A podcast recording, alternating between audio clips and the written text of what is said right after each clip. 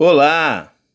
Sou o professor Miraci Martins, professor de Arte e Cultura, aqui na cidade de Armação dos Búzios.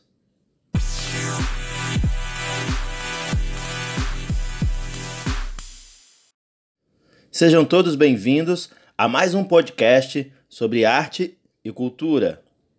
Neste episódio, o tema será o som e a música. Os conteúdos são referentes aos blocos 3, 4 e 5 do quinto ano do ano letivo de 2020. Esse material gravado é para complementar os estudos dos blocos de atividades da, ou da plataforma online. Se você ainda não retirou os seus blocos de atividade, procure a sua unidade escolar. Fique ligado também nas redes sociais, ou da prefeitura ou da sua escola.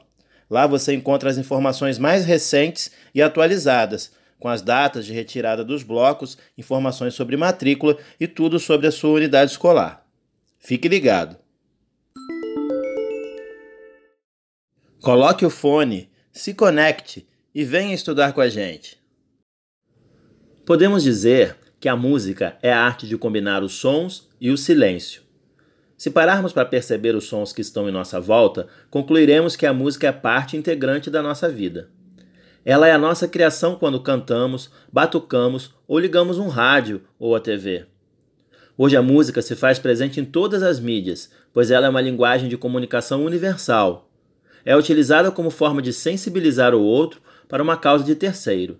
Porém, essa causa vai variar de acordo com a intenção de quem a pretende, seja ela para vender um produto, ajudar o próximo, para fins religiosos, para protestar, intensificar um noticiário ou para dançar e se divertir apenas. A música existe e sempre existiu como produção cultural, pois, de acordo com estudos científicos, desde que o ser humano começou a se organizar em tribos primitivas pela África, a música era parte integrante do cotidiano dessas pessoas.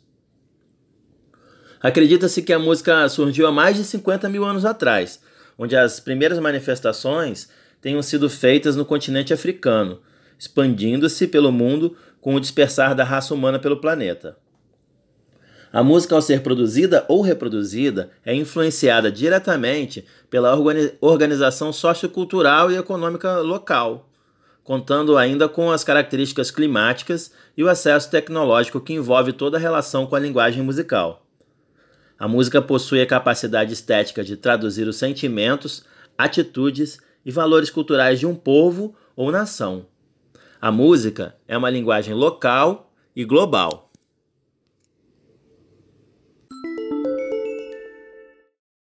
Vamos falar do som. O som é um fenômeno acústico. Sons são ondas produzidas pela vibração de um corpo qualquer, transmitidas por um meio gasoso, sólido ou líquido, de propagação de frequências regulares ou não. É, os sons são captados pelos nossos ouvidos e interpretados pelos nossos cérebros. E como são produzidos os sons? Todos os sons conhecidos são produzidos por vibrações. Quando agitamos ou tocamos algum instrumento, uma parte dele vibra. As vibrações são produzidas e se deslocam formando ondas sonoras que são captadas por nossos ouvidos. Essa propagação é semelhante às ondulações que se formam na água de um lago quando jogamos uma pedra. Cada instrumento possui uma característica diferente, por isso são tocados de formas diferentes. Os instrumentos podem ser dedilhados, percutidos, sacudidos, soprados ou produzidos por interferência eletrônica.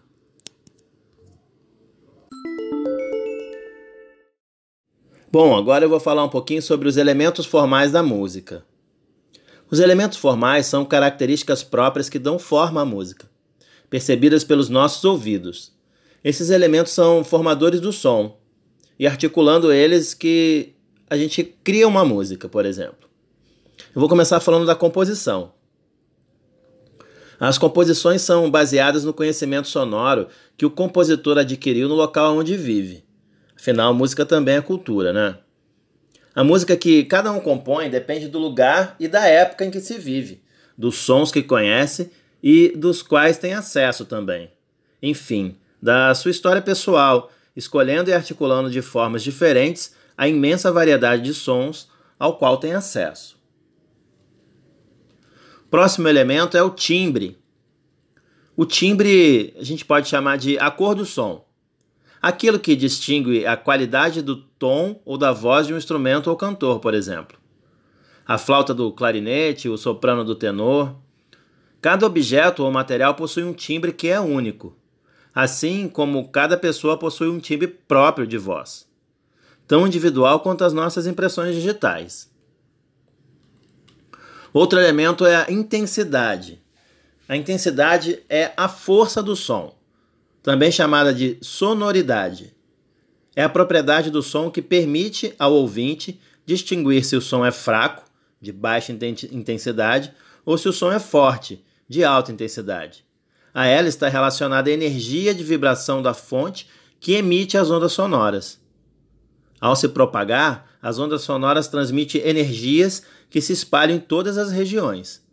Quanto maior é a energia que a onda se transporta, maior é a intensidade do som que o nosso ouvido recebe. É, é semelhante ao que habitualmente chamamos de volume, como o volume da televisão, o volume de um grito ou o volume de um som. A intensidade sonora é a força com que as ondas sonoras empurram o ar e à medida em que a unidade chamada Bell, em homenagem ao cientista inglês é, Graham Bell, qual fez o, estudos que culminaram com a invenção do telefone. No entanto, os submúltiplos do Bell são mais utilizados, 1 decibel, 2 decibéis. A partir de 140 decibéis, é, aparece o chamado limite da dor do ouvido humano. Então, quando a gente fala em decibel, que é a medida do, do barulho, né? A intensidade desse barulho, a partir de 140 decibéis aparece o chamado limite e a gente sente dor no ouvido a partir desse, desse volume. O som é dificilmente suportável pelo ouvido e pode causar lesões no sistema auditivo. Você pode ficar com o seu ouvido prejudicado ou ter lesões graves se você passar do limite recomendado. Por exemplo, quando você está ouvindo uma música no seu fone de ouvido. Então, sempre é legal não colocar lá naquele último volume, senão você pode prejudicar a sua audição. Dando continuidade aos elementos formais da música, a altura é um dos mais importantes. É por meio da altura que podemos distinguir um som agudo, fininho, alto, de um som grave, grosso e baixo. A altura de um som musical depende do número de vibrações. As vibrações rápidas produzem sons agudos e os lentos sons graves. São essas vibrações que definem cada nota musical que a gente conhece: Dó, Ré, Mi, Fá, Sol, Lá e Si. Assim, a velocidade da onda sonora determina a altura do som. Por isso, cada nota tem a sua frequência. E a frequência é o número de vibrações por segundo. Agora eu vou falar da densidade. A densidade sonora é a qualidade que estabelece um maior ou menor número de sons simultâneos. Quando ouvimos um grande conjunto de timbres simultaneamente, dizemos que a música em questão tem uma grande densidade sonora. É, outro elemento é a duração. A duração é o tempo que o som permanece em nossos ouvidos. Isso é, é se o som é curto ou longo é a característica que revela o tempo de emissão de um som. Depende do tempo que duram as vibrações do objeto que se produz. As diversas durações são utilizadas em combinações com uma regularidade básica chamada de pulso ou pulsação. Essas variações são comumente chamadas de ritmo. Alguns sons possuem ressonância curta, isso é, continuam soando por um breve período de tempo, como o som dos tambores. Outros têm uma ressonância longa, como os sons do sino, que permanecem soando por um período bem maior de tempo. Outro elemento formador da música é a harmonia. A harmonia é a combinação harmonia é a combinação dos sons ouvidos simultaneamente. É o agrupamento agradável do som. No nosso exemplo, você poderia muito bem tocar a música apenas com uma nota de cada vez. eu acho que iria ficar sem graça. Se você pegar uma música, por exemplo, e tocar uma nota de cada vez, a música ficaria bem sem graça. Por isso que quanto mais notas musicais você tocar simultaneamente, formando os acordes, de forma agradável e harmoniosa, melhor será a música. Depois da harmonia, a gente vai falar da melodia. A melodia é uma sequência de sons em intervalos irregulares. A melodia caminha por entre o ritmo. A melodia normalmente é a parte mais destacada da música. É a parte que fica a cargo do cantor, ou de um instrumento como o sax, ou de um solo de guitarra, por exemplo. Sempre que ouvir um solo, notas tocadas individualmente, você estará ouvindo uma melodia. Também ah, falamos da harmonia, melodia e agora o ritmo. Bom, vamos falar do ritmo então. Vai ser o último elemento abordado dentro desses elementos formais da música. O ritmo pode ser descrito como um movimento coordenado, uma repetição de intervalos musicais regulares ou irregulares, fortes ou fracos, longos ou breves, presentes na composição musical. O termo ritmo tem origem na palavra grega ritmos, que significa qualquer movimento regular, constante, assimétrico. Bom, toda peça musical, por exemplo, é composta necessariamente por três elementos. A melodia, como nós falamos anteriormente, forma com os sons se desenrolam no tempo. A harmonia, né, que é a forma como os sons soam em simultâneo, e o ritmo. O ritmo é importante para determinar a duração de cada som na música e também a duração dos silêncios. Uma mesma sequência de três notas iguais pode dar origem a três composições musicais diferentes, apenas pela variação do ritmo. Não é apenas na atividade humana que podemos encontrar o ritmo. Ela está presente também na natureza, nas diversas ocasiões, e basta uma simples observação, como por exemplo do movimento das marés, da simples alternância entre dia e noite, ou da mudança das estações, ou na medida do tempo. Tudo tem o seu ritmo. Bom, e antes de eu passar para o tema da, dos estilos musicais brasileiros, diferentes estilos musicais brasileiros, eu vou falar sobre a escrita da música, que é a, a partitura, que ela engloba todos esses elementos de, de forma com que o músico consiga ler através de representações é, de desenhos, né? gráficas. Então o músico consegue ler esses desenhos e consegue é, tocar de forma igualmente diversas vezes. A partitura é a escrita musical mais complexa que existe, e por conta disso, muitos músicos iniciantes preferem aprender apenas as cifras, as tablaturas e até mesmo aprender a música é, por percepção auditiva, ou seja, tocar de ouvido, igual a gente fala, né? Acreditando não ser necessário o entendimento de partitura. Entretanto, não saber a teoria musical e nem ler partituras deixa o músico muito limitado, e muitas das vezes ele não cresce musicalmente por conta disso. Por isso, hoje vamos falar o que é partitura. A partitura está presente em todo o ambiente aonde os músicos vão: escolas de música, estúdios, igrejas, corais, ensaios de banda e etc.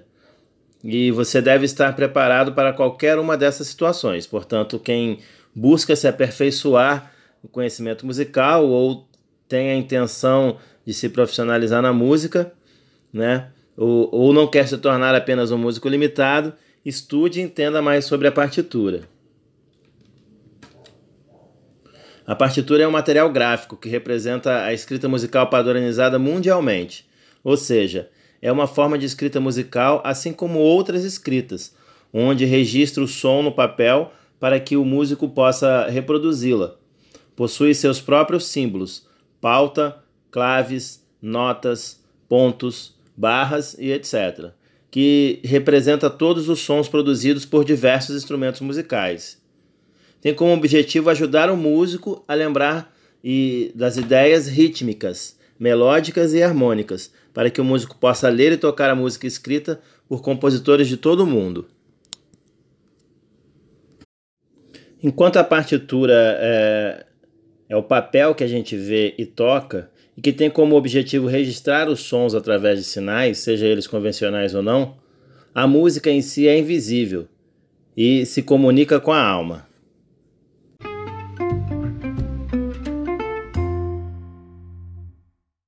E para fechar esse conteúdo sobre é, o som e a música dos blocos 3, 4 e 5, eu vou falar um pouquinho sobre a história da música no Brasil, sua origem e os principais estilos musicais brasileiros.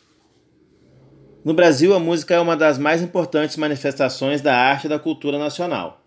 A música brasileira é respeitada e apreciada nacional e internacionalmente. Reflete a diversidade cultural do país. Há um número praticamente incontável de nomes e estilos que fazem parte da história da música brasileira. A música brasileira foi muito influenciada pelos povos africanos e europeus. A história da música brasileira se inicia com os indígenas e os jesuítas. O encontro entre a música dos jesuítas e dos indígenas constituiu o início da música popular brasileira. A evolução desses ritmos, como o cateretê e o cantochão, evidencia-se ainda hoje, pois são tocados em festas populares. A música popular brasileira cresceu significadamente a partir do século XVII e durante o século XVIII, com o aparecimento dos primeiros centros urbanos. A chegada da família real ao Brasil em 1808 transformou a produção musical e mudou os parâmetros estéticos brasileiros.